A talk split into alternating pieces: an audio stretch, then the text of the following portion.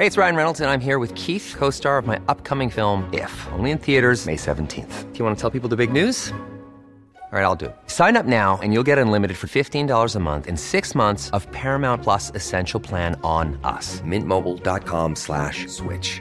Upfront payment of $45 equivalent to $15 per month. Unlimited over 40 gigabytes per month. Face lower speeds. Videos at 480p. Active Mint customers by 531.24 get six months of Paramount Plus Essential Plan. Auto renews after six months. Offer ends May 31st, 2024. Separate Paramount Plus registration required. Terms and conditions apply if rated PG. From AccuWeather.com, this is Everything Under the Sun, our weekly podcast with stories and conversation that's centered on the weather and climate and how those factors impact our lives. I'm your host, meteorologist Dean DeVore, and I'm pleased to bring you uh, meteorologists and experts here from AccuWeather and around the world to discuss those topics. We are just coming out of our one week holiday production break. This is our first episode in the calendar year of 2021. It is the fifth episode in the series of winter weather focus and the issues that winter and cold bring to us. In that last episode that dropped right before Christmas, it was in the heart of a very stormy pattern for the Great Lakes in the Northeast. But as we get ready to head into the second weekend of January and getting near that midway point of meteorological winter, the storm track has taken a pretty prolific turn away from those areas that were harder hit just a couple of weeks ago. And we're poised to see a storm that brings some snow to some places that don't normally get it. The mountains of the Carolinas and even into some of the Piedmont and certainly up into southern Virginia could see some snow as we start the weekend on Friday.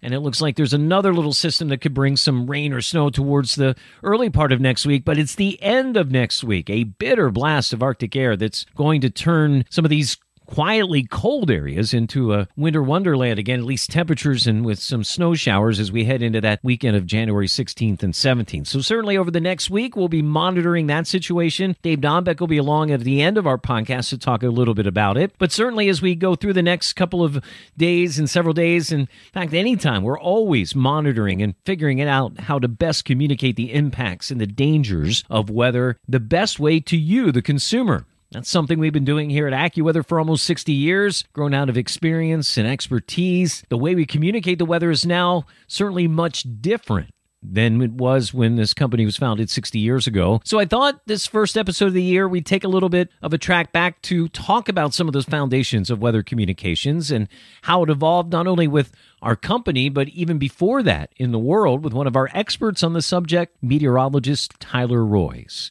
Friends, it's time to talk about everything under the sun.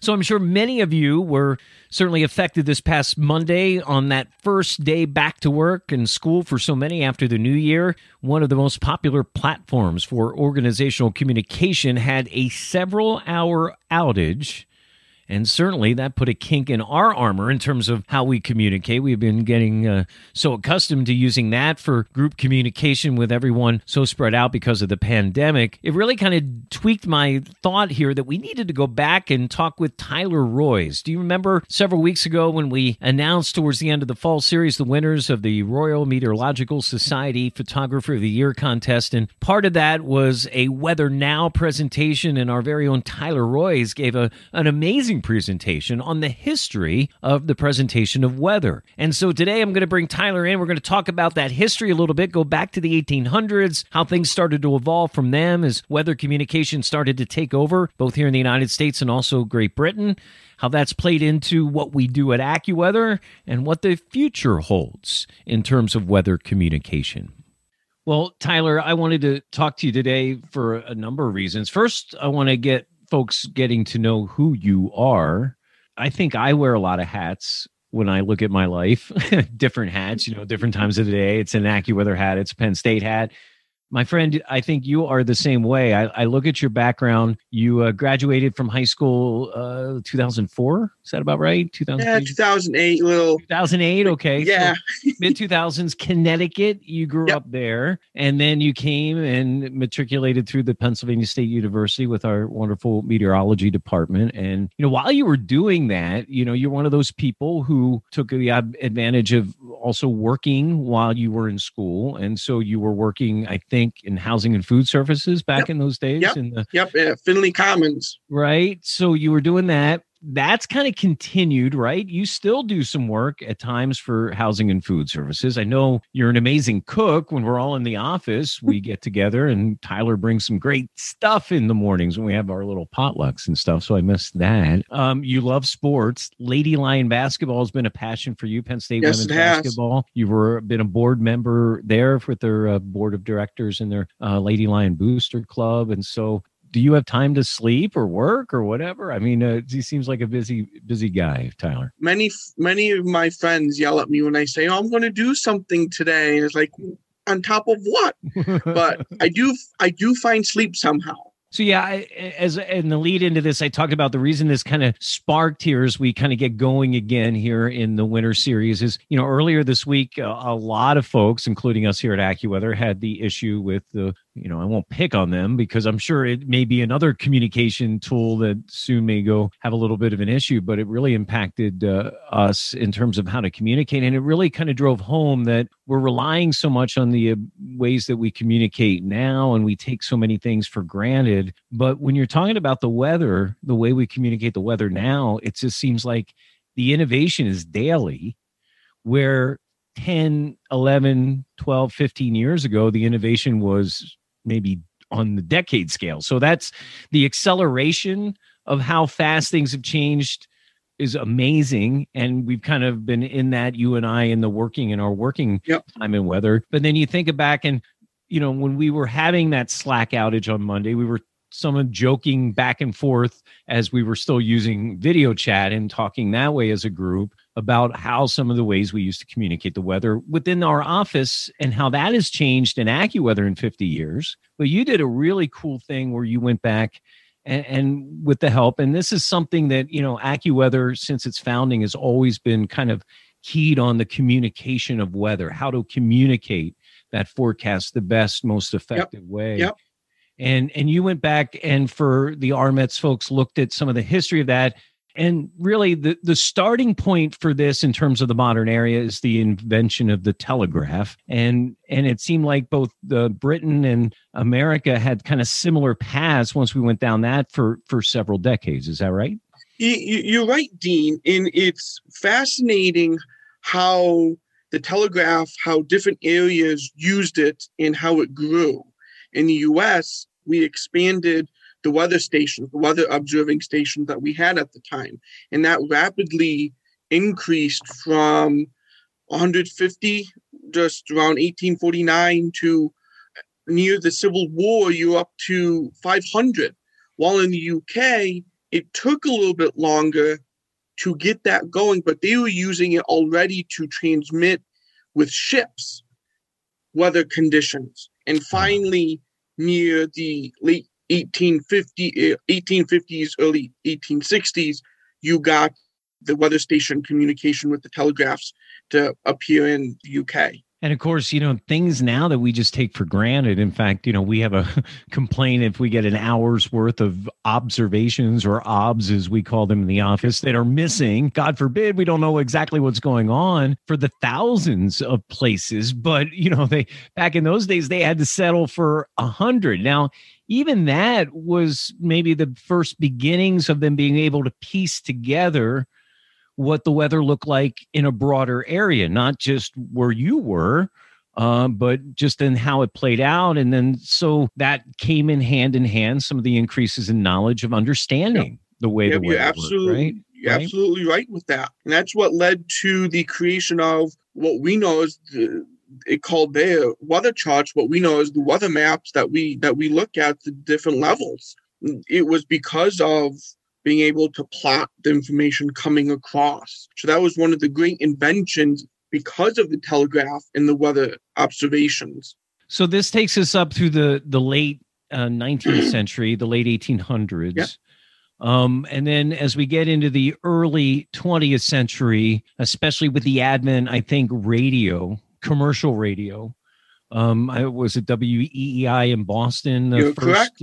first uh, radio station to bro- actually broadcast a weather forecast. And of course, we started to see, and, and back then it was mostly they were uh, reading National Weather Service forecasts that were writing zone forecasts for areas at that time. Of course, AccuWeather comes along and um, in the uh, late 1950s, early 1960s. And then this is when uh, Joel Myers, our founder and CEO, starts really selling the idea of a private weather company helping commercial radio and TV stations to really push weather and make that part of their heritage. And then you think about that, Tyler, you know, now as we've had a few generations grow up, think about that. All those heritage AccuWeather stations from back in the day that are still AccuWeather radio and television stations, including some of the ones that I work on. I mean, mm-hmm. BZ and 1010 WINS, and you know, you knew BZ from growing up in Connecticut and WPRO just off to the east in Providence. All all these iconic stations that got on board with the idea that communicating the weather in, a, in an effective way was an important situation to the success of your station and how your listeners valued you. You're absolutely right. And the the interesting fact, I'm just going to start a little bit back, is WBZ was the second radio station in the United States after WEEI in Boston to start doing uh, weather forecasts. Probably because air. of competition, right? You know, they heard the right. EI doing it, like, hey, we we probably should get in on this. Right? Absolutely, absolutely. So you you see that once someone started to do it, and oh, people are going there. That's where the kind of the the money in terms of maybe advertisement started to go. People said, all right, we have to start to catch up but I it's we've been able to to see that weather dominates the the major ways that we communicate the news. Even back in the the 60s into the 70s when we started to do the forecasting side of hey we can offer this service to you in terms of AccuWeather to have a personalized forecast that is more pinpoint more detailed that that was very enticing and that's and that's what people are looking for. That's what they're coming to. Right they're looking for that value add the the context. I mean it's one thing to write a forecast and to and, and we talk about this all the time. There, there's ways when we write uh, some of our radio forecasts that we put in certain language and stuff, but then there's also value that can be added that you, know, you may not have time to write or put in the space that's provided for you, and then the, the language that you use, and then the frequency of updating. Uh, you know, and and and that's even changed. I mean, I got into radio and media in the 70s, well, in the 80s, well, let's say late 80s. Um, you know, I was kind of really media savvy early on, probably why I do what I do now, but kind of knew what was going on in the 70s. But you, know, you think I, I can remember watching a television weather presenter actually draw his map and things on basically a chalkboard or a dry erase board, which it wasn't dry erase back then. It was the China marker, which is funny because that's exactly what I did when I got into fourth grade. I this uh, weather forecast for my class and i had this map that i made that i could use a china marker and draw the things on it and stuff. So you know we're from that to where now it's like video games right? The, oh, absolutely. We're, we're, we're, we're assembling uh, all this uh, amazing stuff and that and it's it's kind of as a person that's grown up with this and seen this rapid acceleration it's exciting to me tyler where we're going because i think now look the forecast getting the forecast part of it right is always going to be the challenge. I think new challenges in ways that we're seeing in terms of trying to get that information out people are wanting it in different forms uh, either just a quick glance on their phone or their, their app. But then there's times when you know they need to make a decision and those numbers and those words on the printed page or their computer or iphone screen aren't enough. They need a little bit more context to that right? You're absolutely right and you, you brought it up very nicely is that most of us we go to our phones, we go to the web, we go to the newspaper, whatever source. But when push comes to shove, when the adverse weather, when you have the impactful weather coming, everyone goes back to the trusted sources, which for many do include the local TV meteorologists. So, as you said, the numbers necessarily aren't a big story because we all know if you give a range, everyone goes to the top number. But what the future holds is trying to explain to us what does 6 to 12 inches of snow looks like? What does 150 mile per hour winds look like? So I think we're going to see more virtual reality start to play in ahead of major events because from there people can say, oh, 150 mile per hour winds are coming. This is what I can expect. I'm now going to make the decision to evacuate instead of what we always hear. Well, we've dealt with storms that have had 150 mile per hour and we it was never that bad. But this time it was the worst ever. And I think that's how we start to erode is we have to get people to picture themselves ahead of the storm of this is what's going to happen. And I think we're slowly but surely going towards that. And you said the graphic systems are helping with that. It's going to just perpetuate further, and uh, you're going to see a change, I would say, probably within the next 10 to 20 years. I agree. I think uh, in that regard, you you know will be able to put because it, there's so many differences. You look at a snowstorm and just a yep. little bit of a, a difference in the geography. Some areas that are in an upslope. In other words, the wind is bringing that moisture and it's rising. Those areas may tend to squeeze out more moisture as they're on the other side of the hill where it's downsloping the wind. It's drying it out and they may get an inch or two less. The impact for the area is the same. But then if we're judged on six to 12 and one area is six and another area is eight or nine, I mean, some it's, it, those are the things you're talking about, right? To get that idea of, hey, here on Beacon Hill, we're seeing this situation, but let's go down to, you know, Mashpee and Scituate along the South Shore and South Coast. And it's a much different feel right now Absolutely. here in the Boston area. So yeah, those are, those are all good points. So, you know, I think one of the exciting things to me as a guy or as a person, Tyler, that really uh, is focused on communicating the weather is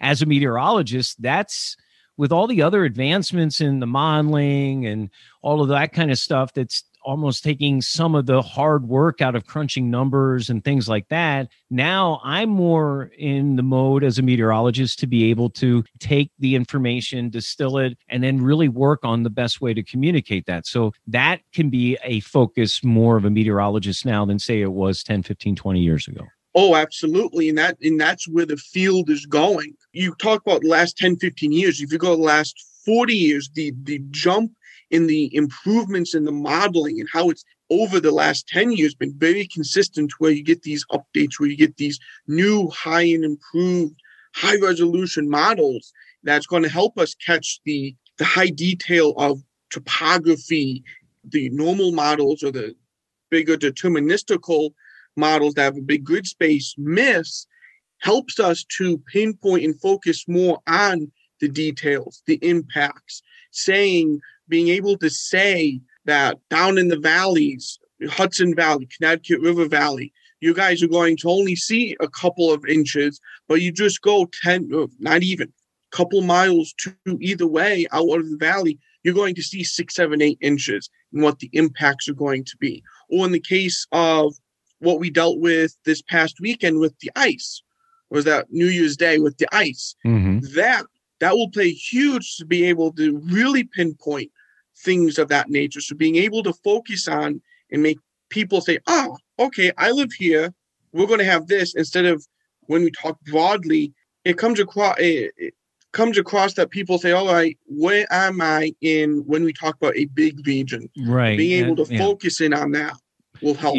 I, I, agree, and and the other thing too is I think sometimes people are spatially unaware of where they are. I mean, you can Absolutely. tell somebody. I have an issue sometimes with the with the way we draw warnings and stuff because when we talk about the southern area of certain counties and the northern areas of this county, I, I, I bet if I brought 50 people in a room, they may not necessarily know at least half of them what half of the county they are in geographically. So I think oh, absolutely, you know, you're right. ways that we can uh, improve that aspect of it. We're talking with Tyler Roy, senior meteorologist, AccuWeather, who uh, really specializes in uh, this aspect communication, and also, you know, we affectionately call him the European czar because he spends uh, a lot of the time in the operational forecasting that he does is uh, making sure our international especially European forecasts let's talk about that for a few minutes here while we have some time. Absolutely. Is, you know, they they do it a little different. Um, you know, we in America seem to be more, as we are a lot of times, kind of enamored with technology and toys. So radar, which was a huge, you know, we didn't talk about that. Telegraph yeah. is one advancement radar was kind of the second big advancement to be able to see the precipitation as it actually was occurring in the shape and the intensity, right? So that was a, a 1950s kind of push into this kind of push to be able to get it. So, but you know, they're more, they haven't gone the technology till lately because it's all catching up with everybody and the ease of it. But I always found it interesting, you know, up until a few years ago, uh, Europeans tended to do actually more detailed presentations of the weather in some ways where you know they would actually put isobars on the map more so than we did in yep. in in the United States or or maybe had a little bit more of a technical presentation than America did. Do you still see those differences or is that kind of getting more evened out in towards the way people are presenting the weather from one side of the pond to the other? I still find many European countries to be very weather advanced in terms of, as you were talking, Dean, showing isobars, showing upper level troughs, showing things that necessarily here in the United States you will never ever catch on any radio or television weather briefing or weather report. The, the big ones are, uh, big country, I should say, is really the United Kingdom is known for this they are just I won't say they're in tune with the weather. At times they seem to be oversaturated with the weather. It's yeah. almost the you take how we're interested in the weather in the United States and how it drives our newscasts. Right. And you plop it there and you, you put it on steroids, and that's the United Kingdom. That's amazing. Um, and that's with the tabloids. Well, I think also right, and I think they spend a lot more time outside, Tyler, on average than yep. Folks in America do. I mean, they're and and it's the the way that is in some of those areas, you got to be pretty hardy to spend some of that time outside, especially uh, in the winter months. So, it, well, absolutely, you know, it's uh, it's interesting. Well, um, I know this was uh, as uh, you know, our friends at RMetS said that this presentation was very well received, and and I know you enjoyed doing it, and I know you enjoyed working with that whole day when we announced the uh, weather photographer of the year, and so uh, uh, good stuff. Uh, anything that we can look forward to in the next few years that maybe you know, I don't know if it's going to be the monumental breakthrough that the telegraph or radar was, but is there something that you think that could be coming in the next few years that can maybe um, change it even more a little bit? I ne- I don't necessarily know if it's a technological aspect of the next telegraph. I think there's going to be a lot more with making the weather personalized. But something that I do see happening over the next few years is where warnings become more impact based instead of quote unquote criteria that we see in the text. We're not slave to just certain numbers for warnings. Yes. Right. Yes. A, a 35 mile per hour wind strong enough, long enough is going to still provide some damage maybe as much as 170 mile per hour gust. So it's that kind of nuance that's going to be the way we start forecasting the weather for a person's experience at a given place. How I see it going is kind of taking, because that's really happening over in Europe and globally. You see it happening in South Africa. You see Australia going towards that. But where I see it really thriving in the United States is you take a warning system, especially when you throw in the polygons, mm-hmm. when with uh, severe thunderstorms and tornadoes, and you overlay that with the impacts. Mm. That I think will help people understand more of what is happening and what to expect. Severe thunderstorm warning for damaging wind gusts and large hail that could provide some big dents in your car and maybe break your windshield or something. Yes, like yes. And it, it might mean having a new color system. A red warning means, as you said, large damaging winds, hail, right. and versus a thunderstorm that's just going to bring uh, quote unquote low level damaging wind gusts. We we already saw that in in some areas, and we've been trying to do that in times and ways. We talk about storms, uh, impactful, paralyzing, major, you know, not so bad, uh, but. yeah but there there are there are and I and I, and again those are, these are things that you know AccuWeather at times has been on the leading edge of in terms of trying to come up with words and and scales and the real feel and the real impact and those kinds of things. So really good stuff. Tyler, thanks so much for your work, welcome, not Pete. only in this project but uh, throughout your time at AccuWeather, and uh, looking forward to getting back together with you in person when we all get back into the office. Tyler, It's been a pleasure. Take care. If you'd like to follow Tyler on Twitter, you can do it at Tyler the Weather is his Twitter handle. And I also look back and if you go to rmets.org, this is the Royal Meteorological Society website, rmets.org slash events slash all, you will see down the lower right, it says events archive, and you can go to all past events and get to October 17th, and you can see that weather live event which we certainly contributed to with the Royal Meteorological Society. And embedded in that presentation in that conference is Tyler's amazing presentation that he gave back in October. So glad he was able to talk with us about that. And we'll have Tyler on again to talk about that and more. Another gentleman who's been communicating the weather and trying to hone the craft of that for many years at AccuWeather is senior meteorologist Dave Dombek, and he's going to be along. I'm going to pick up on this topic a little bit with him, and then we're going to transition into how some folks who have been kind of eased out of winter in terms of any harshness here over the last week or so. Maybe getting a big slap in the face towards the end of the upcoming week into the following weekend. We'll also talk about this storm that's starting out in the mid Atlantic here Friday into Saturday with some snow for the Carolinas and southern Virginia. Those are things we're talking about on this episode coming up as we continue with everything under the sun from AccuWeather.com. Listen to Weather Insider every weekday for a discussion on trending weather news with me, Bernie Rayno, and Evan Myers. You'll get detailed insight into major weather events and learn the why behind the weather. Just subscribe to Weather Insider on your favorite podcast platforms today. Welcome back to Everything Under the Sun from AccuWeather.com. This is our first episode in this 2021 year and our fifth episode in the winter series. I'm meteorologist Dean DeVore. Appreciate Tyler Roys' help with uh, talking about the evolving ways that we communicate the weather and bringing someone who's been communicating the weather from AccuWeather for decades to millions around the country and the world. Senior meteorologist Dave Dombek. And Dave, um, you know, before we get into what we normally do in the last segment is talk about the weather for the upcoming weekend and the week beyond. And it's been an interesting situation here the last week with kind of really a pause in the storm situation for much of the country, uh, a different storm track. But I kind of wanted to kind of bring you into this conversation that I was having with Tyler about just how much things have evolved in terms of the way we communicate. And it's it's funny because last Monday when we had the Slack outage and we were certainly having a lot of problems communicating in our office.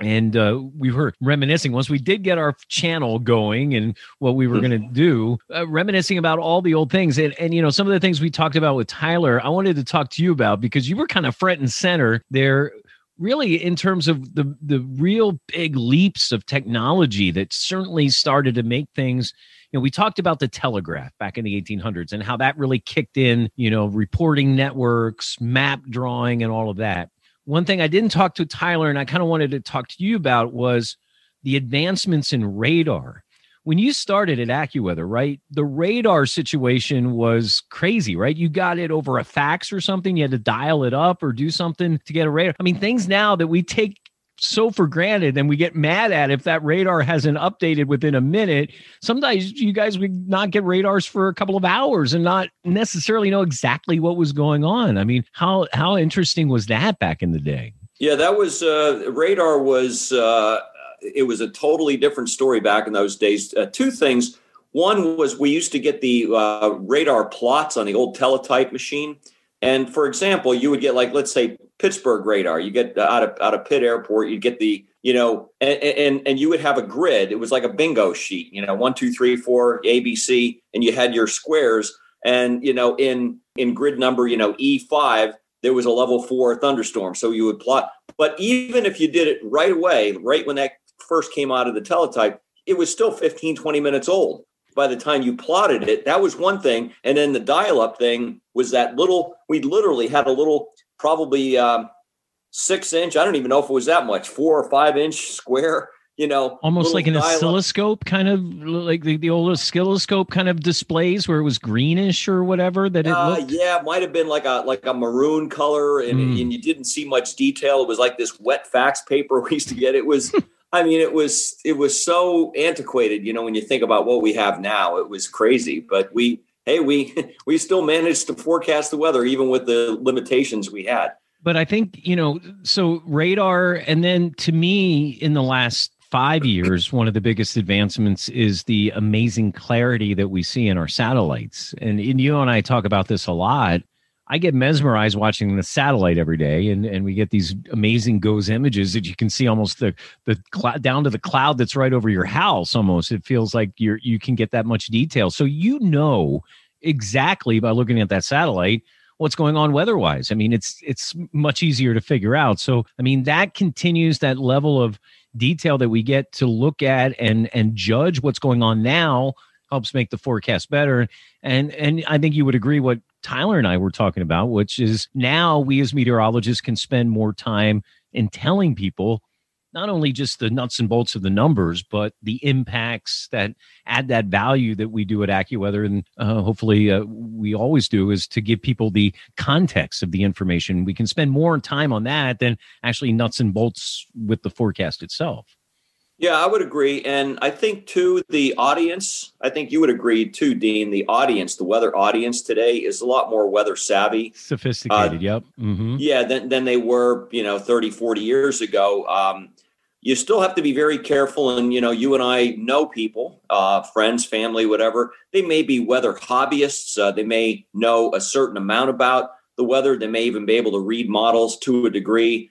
But people like that are kind of dangerous because they they they think they know, they Right. understand things, but they really don't have the the, the background, the, the deep understanding of meteorology and the weather and how it operates, how the atmosphere operates, like you have to have to be a meteorologist to be successful. So yeah, it's a it's a different world out there as far as who we're you're we're communicating the, the information to.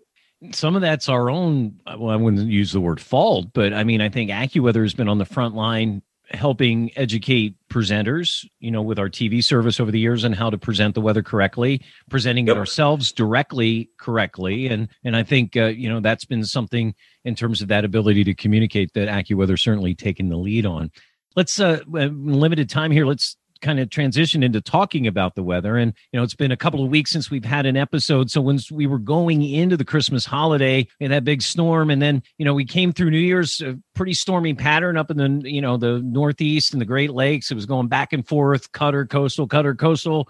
And now we've just gotten out of everything. That storm track right now is coming into the pacific west kind of dropping down into the southern plains, kind of strafing along the Gulf Coast, and then it goes back up along the eastern seaboard. Uh, right now, this one that we're going to watch over the weekend looks like it's a Carolina special. It's going to then uh, go right back out to sea, not get too far north.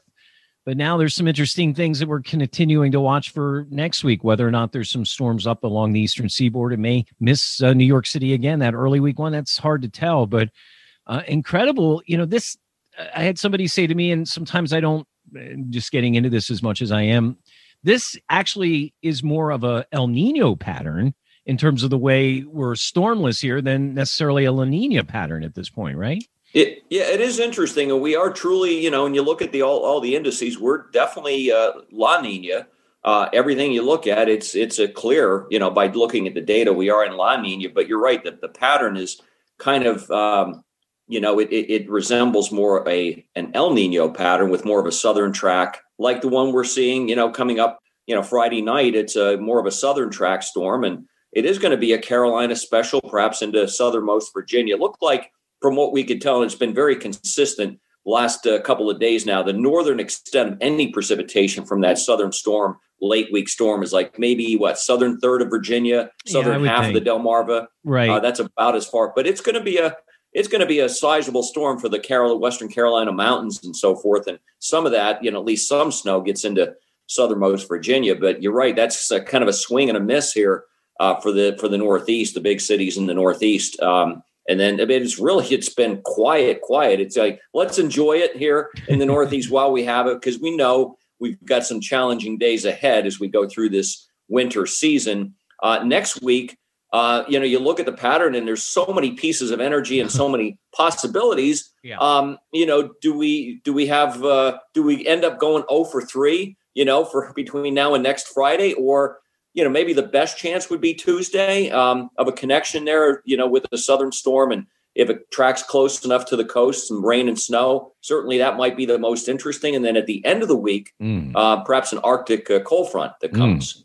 That that looks pretty certain. By the end of the week, this upcoming weekend, there's going to be a bitter blast of cold air for the Great Lakes first, and then it looks like it's kind of centered on the Northeast uh, into there those areas. And and I guess the key then would be is as that's coming through, depending on its speed, does something try to form along that and create maybe a I know the GFS has been kind of hinting at a pretty big storm as that uh, Arctic front's coming through uh, as we get into that upcoming weekend. But yeah, it looks like the weekend starts with that uh, down uh, in the uh, Carolinas.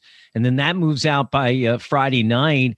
And then there's another kind of little similar piece that's going to kind of drop in. And then that's the piece that you know some of the models are bringing it up as far as the delmarva but then some of the models have just recently shifted to some of the precipitation a little farther north as you get late monday into tuesday and then tuesday into tuesday night up along the eastern seaboard. So that's going to be the the key that you're going to need to watch accuweather.com here over the next couple of days as we go through the weekend to see how far the northern extent on that is. And and it looks like you know there, there's we're talking about this is one of those times we're going to start using those words polar vortex again because the the reason we're going to get this uh, big slam of arctic air it looks like is that there's going to be a sudden warming event that loosens some of that cold air that's rotating around the pole. And that's what drops in to give us one of these little arctic discharges that it's going to put some cold into folks uh, for at least uh, the second half of january it looks pretty cold up in the northeast and the upper plains right which is not unusual. Uh, That's it's like it's like the- asking somebody else is it is it is it unusual to get to ninety in you know in, in July? Uh, no, no so it's not unusual to have problems. So again, as you go through the next uh, few days over the weekend, if you're listening, check into AccuWeather.com and uh, our AccuWeather apps that uh, certainly are getting so many great reviews as uh, we've gone over the last uh, couple of months since uh, they've been redone. So those will give you all the information that you need. And then we'll keep an eye on just how bitter that blast is as we get towards the end of next week. But you're right, uh, Dave. I think a lot of us, it's funny, Dave, you know, with everything else going on in the world, sometimes the weather knows when to kind of settle down a little bit. Could you imagine everything else in the world going on and the weather was uh, extremely crazy like it was a, a week or so ago? Dave, always a pleasure to talk to you. Thanks for your reminiscing about those old fax, radar machines, and all of that, and your information about the weather. Have a great day. You too, Dean, and I've got many more stories anytime you need them. well, we'll uh, we'll we'll tap into that for sure. Take care. Take care. We will certainly tap into some of those great stories and Dave's expertise going forward. We may try to start to do a few more projects with Dave in terms of the podcast world as you get ready for this weekend and the week beyond, including folks are going to see some snow in the Carolinas and then that second piece of energy that comes into the southeast and then towards the mid Atlantic early next week. And whatever holds in store with that Arctic blast, we'll keep you up to date on our newly redesigned app, which is winning all kinds of accolades and awards every day on our AccuWeather website, AccuWeather.com, and our great media partners, including our AccuWeather network that's available. Certainly check in early and often as we keep you up to date. And check in with this podcast. Got some interesting things we're going to talk about.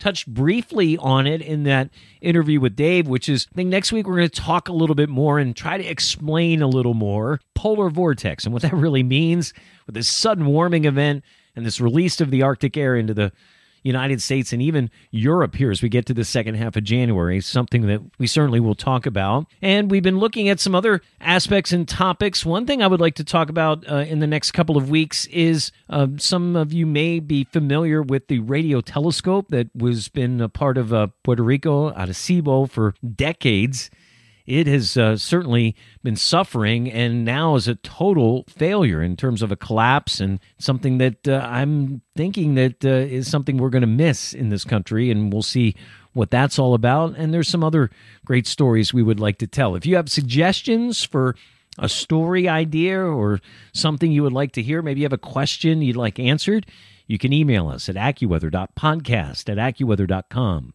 For Dave Dombek, Tyler Roys, and the hundreds of AccuWeather team members working hard every day, I'm meteorologist Dean DeVore. Have a great week. We'll talk to you next week for episode six of our winter series. This is Everything Under the Sun from AccuWeather.com.